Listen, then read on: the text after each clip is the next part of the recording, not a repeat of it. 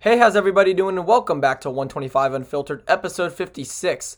And today I'm going to be talking some NBA. I haven't done one of these episodes in a while. We are about a third of the way into the season, 28 to 30 games in. So I just want to give my thoughts on teams that have impressed me, teams that have disappointed, go through some of the top teams in the league, and then give out some uh, names to watch at the NBA trade deadline that will be coming up in the next month or so, I believe.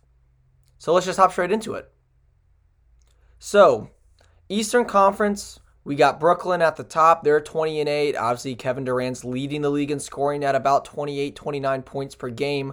Milwaukee's right behind them at 19 and 11. Giannis is in pro- COVID protocols, though. Speaking about those protocols, uh, the league, both NFL and NBA, having some trouble right now uh, with players having to go into COVID protocol, players testing positive for COVID. Ja Morant got the booster, was vaccinated before that, still got COVID, has to be out for 14 days. So that'll be an interesting issue to see how the leagues uh, deal with that. The Chicago Bulls are 17 and 10. They are a league that has been ravaged with COVID problems. DeMar DeRozan, Zach LaVine among uh, the names out right now for Chicago, as they are down to to nine players, I believe. So um, that just shows the severity of COVID right now in the in the NBA. The Cleveland Cavaliers are 18 and 12, sitting in fourth, and then Miami rounds out the top five at 17 and 12. Now at the West, definitely more top heavy. We got the Warriors at 23 and 5. We saw Steph Curry break the record for most three pointers ever by a player, cementing his spot as the greatest shooter of all time. Then behind them, we have the Suns at 22 and 5. The Jazz are 20 and 7. The Memphis Grizzlies, even without Ja Morant, are 18 and 11. And then we have the Clippers and the Lakers at 16 and 13. The Lakers have climbed up a bit. They are currently on a three game win streak after beating the Mavericks in exciting fashion last night. Austin Reaves, another diamond in the, rough for the Los Angeles Lakers, making a big time three pointer with 0.9 seconds left in overtime. He had 15 points on the night. So it'll be really interesting to see if he can carve out more of a role for the Lakers, and we'll talk about them a bit later. So, first, I want to talk about the teams that have impressed me throughout the, the start of the season. And I'm going to start off with the team I talked about a lot in the offseason the Chicago Bulls. Everyone was doubting whether DeMar DeRozan and Zach LaVine would be able to mesh. And I said confidently, they've got it. I had no worries whatsoever. DeMar is a very like high volume, mid range scorer. He's a slasher. Zach LaVine also, I mean, amazing dunker, obviously, but he can shoot the three ball. I thought that the different ways that they can score and their different strengths offensively would mesh really, really well together with a pass first guard in Lonzo Ball, who likes to set up his teammates, and a big in Nikola Vucevic, who can shoot it from the outside, go to work on the offensive glass and in the paint. In that core of four, along with Alex Caruso, who has been amazing defensively for the Bulls, they have climbed up the Eastern Conference and they are making a name for themselves. I am a huge fan of the, of the Chicago Bulls. Have been since day one once DeMar DeRozan signed in Chicago. I can't believe that analysts actually thought that this duo wouldn't work out. We saw DeMar in San Antonio being a very different system. He was able to play more freely in Toronto. He's shown that in Chicago, and I love what he's doing.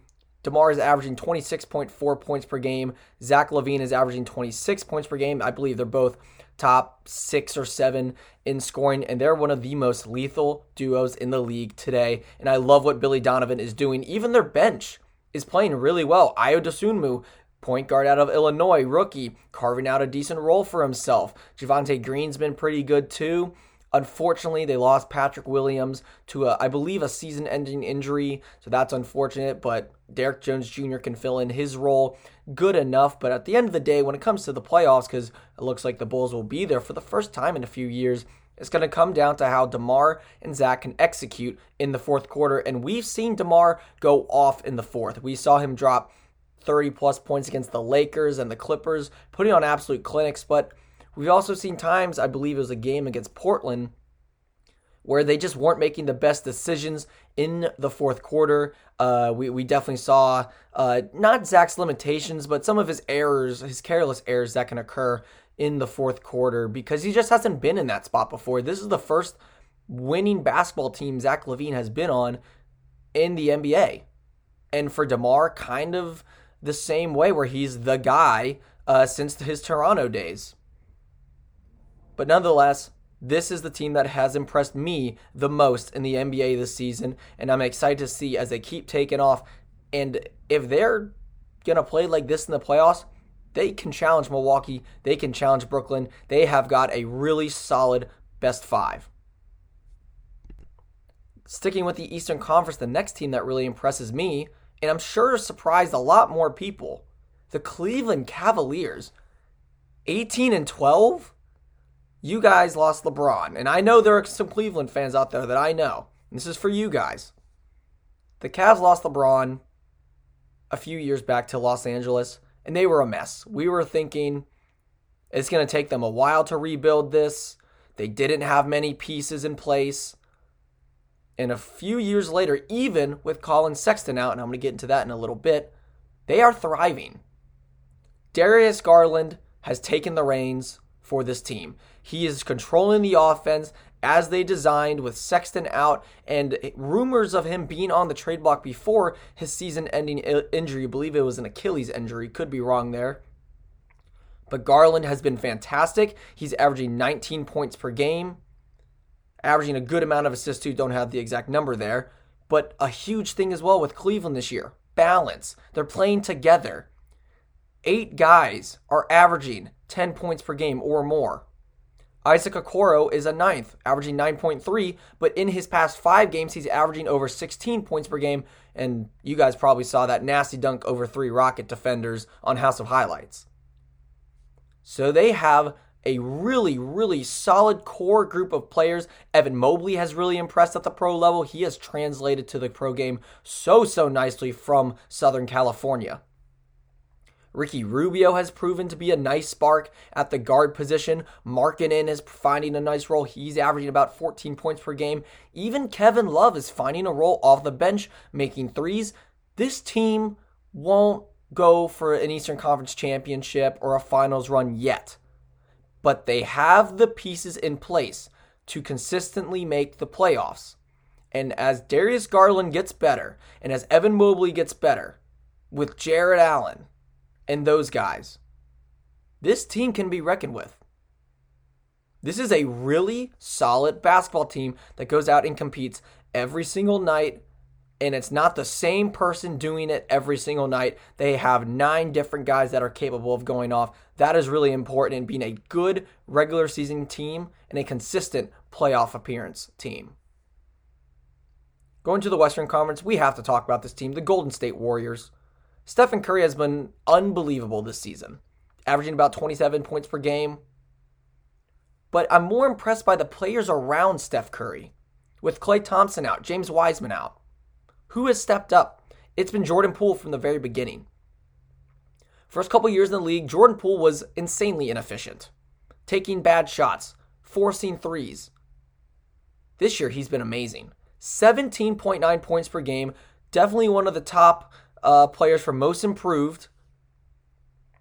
And I think he's kind of filled that Klay Thompson role of being another shooter, going out, being aggressive, looking to score, filling that void when last year when we were watching those playoff games, the play in games for the Warriors, Steph Curry was all on his own, and that is not the case anymore, large part because of Jordan Poole.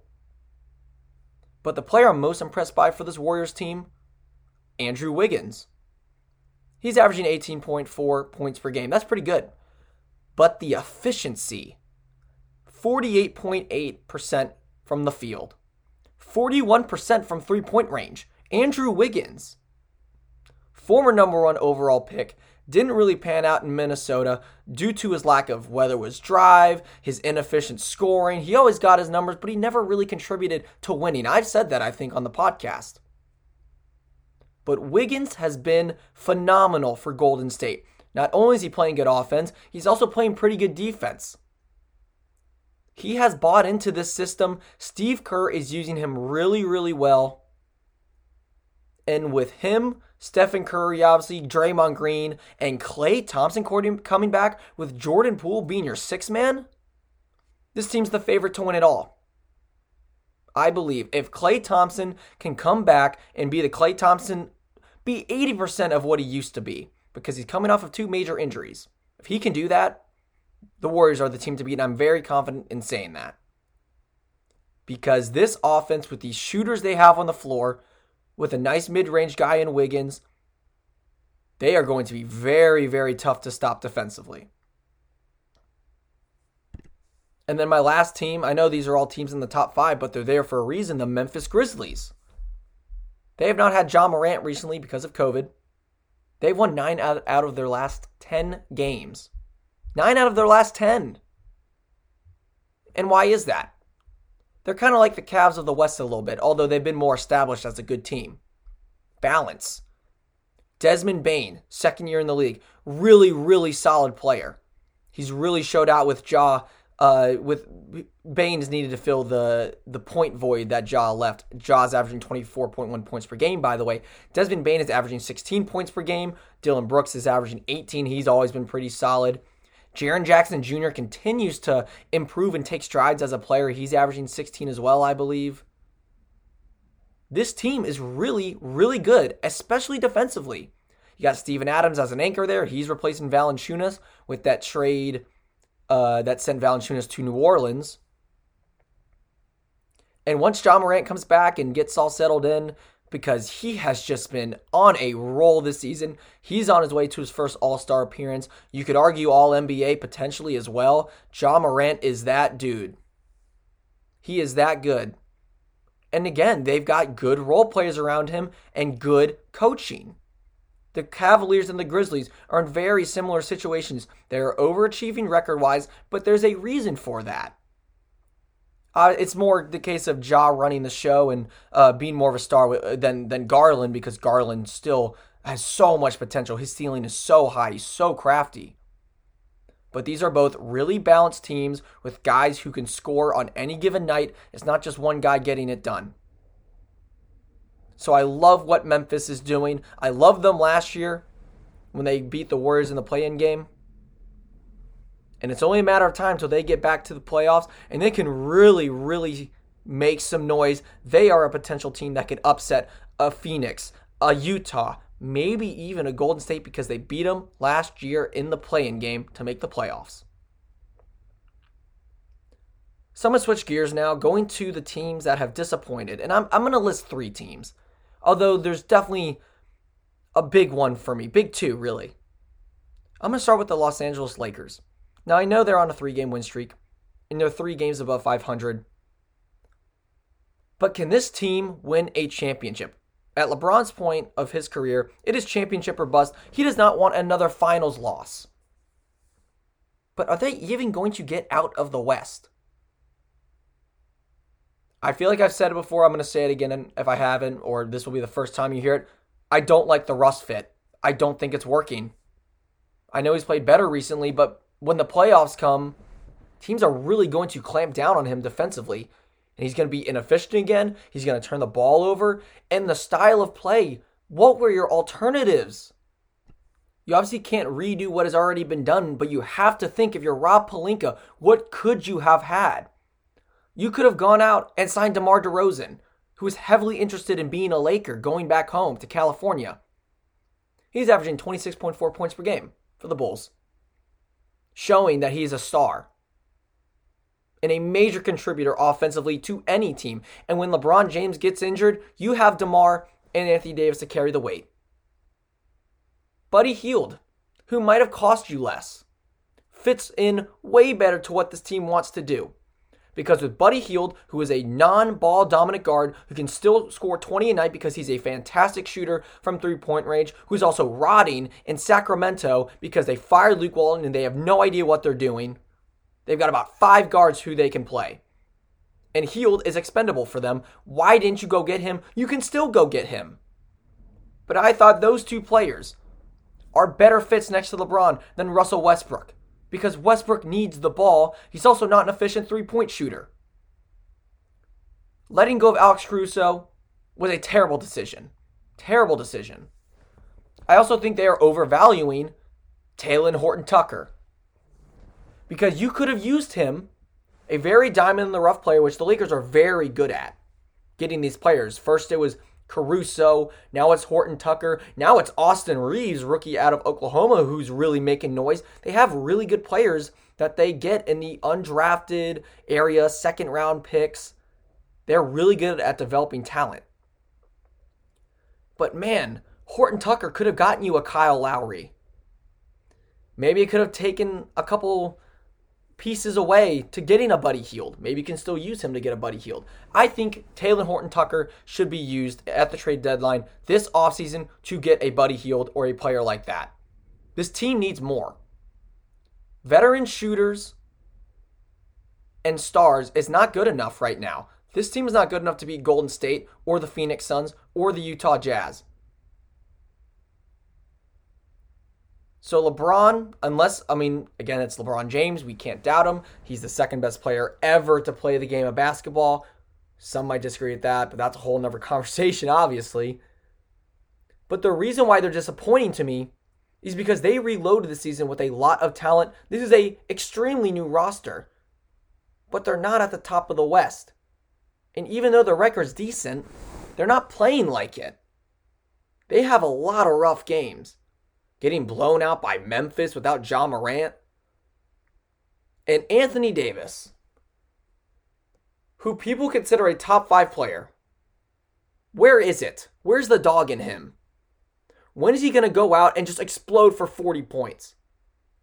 He needs to be the aggressor, and he's playing too passive right now. He is arguably their most important player because obviously LeBron is going to do his thing. He's going to put up the numbers, he's going to do the work. But if Anthony Davis doesn't play at an all star level, this team's going nowhere. You could see another first round exit for them. And then the last team I want to briefly talk about, but they're a bit of an unknown scenario right now, is the Boston Celtics. You have Jayson Tatum, you have Jaylen Brown, two of the best young players in the NBA. New coach. You get Dennis Schroeder in the offseason, you get Al Horford back, still have Marcus Smart, but this team's 500 and they're not that good. And they're not going to make noise in the playoffs. They might be a second round exit at best. That's their ceiling in my eyes. And it's disappointing because these two players, Jaylen Brown and Jayson Tatum, are so, so talented. And it just feels like they're getting wasted. Absolutely wasted. And now you're hearing that maybe they can't play together, maybe one has to be moved. So that's a team to keep an eye on in the next couple years. Long term changes could be made, but they should just be better. They have too much talent to be a 500 team. And a team I actually skipped over in my notes, I forgot to talk about them. Team that needs a major shakeup because it is over in Portland. The Portland Trailblazers need to hit the reset button. They are 11 and 18, near the bottom of the Western Conference standings. Damian Lillard's not playing great. CJ McCollum, he's obviously out with uh, what it was a, a, rib injury or a lung injury. Uh, I need to write down these injuries probably in my notes when I'm doing these episodes, but he's out for a couple months. But the fit wasn't working. Chauncey Billups is having struggles in his first year as a head coach. And then you think about the trade conversations. Do you give up Dame? How much do you give up for a Ben Simmons? Is Kyrie Irving on the table? Would he be open to playing in Portland? Big decision. And not to mention, they fired their president of basketball operations or their GM because of misconduct in the workplace. He is the guy who picked Damian Lillard. A new guy who comes in might make Damian Lillard more expendable than the former uh, GM. Can't remember his name for the life of me. So Portland is a massive team to watch at the trade deadline because they've got guys like Norman Powell, even though they just re signed him, Robert Covington, McCollum and Lillard, Nurkic. They have a lot of players that could be dumped off if Portland chooses to be sellers, or a big or, if they look to swap some of their big pieces to get a bigger piece in return, like a Ben Simmons, to try to run it back one more time with Damian Lillard. That's one of their options. It's either that or make it a yard sale because it's not working out right now, and at this pace, they're not going to even make the playoffs. Last thing about on on the Blazers, I compare the Portland Trailblazers to my Toronto Raptors a few years ago, When De- uh, when DeMar DeRozan and Kyle Lowry kept running into the King, LeBron James, who ruled the Eastern Conference, they were a great duo. But they hit their ceiling. They hit their best point. They weren't going any further. They weren't championship caliber. Although they were two great players who played really well together. I see the exact same thing with Damian Lillard and CJ McCollum. I think they've hit their peak as teammates, as co stars. And maybe they should have pulled the trigger on the Ben Simmons trade. Or actually, no, that was Philly's problem. Never mind that. But I think now they should look into that, splitting them up because it's not working. And look what Masai Ujiri did. He took a massive risk getting Kawhi Leonard for a one year rental. It won us a championship. Portland has the opportunity to make a big move with McCollum and maybe a Covington and a couple picks, maybe a young player like Simmons or Simons or Nassir Little, and go get yourself a star to pair with Damian Lillard. Big decisions coming up in Portland that could alter their franchise for the next five to 10 years. And lastly, I want to list out some names to watch for at the trade deadline because there has been some buzz for some players and teams to be buyers, sellers, players that are going to be on the trade block, players who have been on the trade block since the offseason. So I just want to list a few out. I've already talked about Buddy Hield. The Kings are very eager, I believe, to be to to deal him along with someone like Marvin Bagley. So I think you could look at one of the Los Angeles teams. Buddy Hield's right there for the taking. I think he's going to get dealt. I don't know where. To a contender, obviously. But I think Buddy Hield is the number one most likely player to get traded in the NBA this offseason. Ben Simmons is obviously out there. We've we know that situation. Very complex because the Sixers are asking price is way too high for a Ben Simmons, and they're trying to get like a Damian Lillard back in return. Maybe Kyrie Irving, although that's a little bit of a murkier situation. So we're gonna have to keep a hold on the Ben Simmons trade talk because that seems like it's in it's in mud right now. I think for the Lakers, there have been talks about Russ, uh, Russell Westbrook getting traded. I've talked about Talen Horton Tucker. Keep an eye on Talen Horton Tucker because teams really like his potential, and he could be your main trade chip to get a good veteran player. And then two big ones for me that could be very, very game changing. The first being the trio in Indiana. Indiana is at the bottom of the Eastern Conference. I believe they only have nine wins. They are not doing well. And they've got Domantas Sabonis, who has actually just asked to move on from Indiana. Caris LeVert, Miles Turner. Miles Turner's been on the trade block for like three years at this point. They have three quality starters, Sabonis being an all star, who can really contribute to a winning team. Indiana will be in my opinion, the team to watch out for the most in terms of a seller. How many of those guys are they going to deal? Are they going to deal one of them? Are they going to deal all three of them if the price is right? How much can they get in return for a Domantas Sabonis? I'm very inter- interested to see what Indiana can do this offseason. Or, or in the trade deadline, rather. Because these are three really good players who can really contribute to a contender. We've seen Minnesota be pretty eager to get someone big at the trade deadline to make a push for the playoffs because Minnesota's actually been pretty decent, although they're they're two games below 500. And then lastly, Jerami Grant from the Detroit Pistons. Detroit is just they are a mess right now. Jerami Grant doesn't fit their timeline. This is Cade Cunningham's team, who's actually been playing pretty good uh, as of recent. But Jerami Grant, they can really use him to get a lot of draft capital or some young uh, pro- uh, prospects because soon Grant is going to be asking for a big, big payday because he has been performing very, very well for Detroit. So I think those names are team are, are those are names that teams should look out for and look to buy at the trade deadline because it can make a huge difference. Give the Lakers one of those pieces, they look a lot more scary. It's not just Russell Westbrook, LeBron, and AD. They got younger, better defenders, more shooters around with someone like a Buddy Hield. I think uh, a very underrated move potentially. What can the Clippers get? Can you get a Caris LeVert?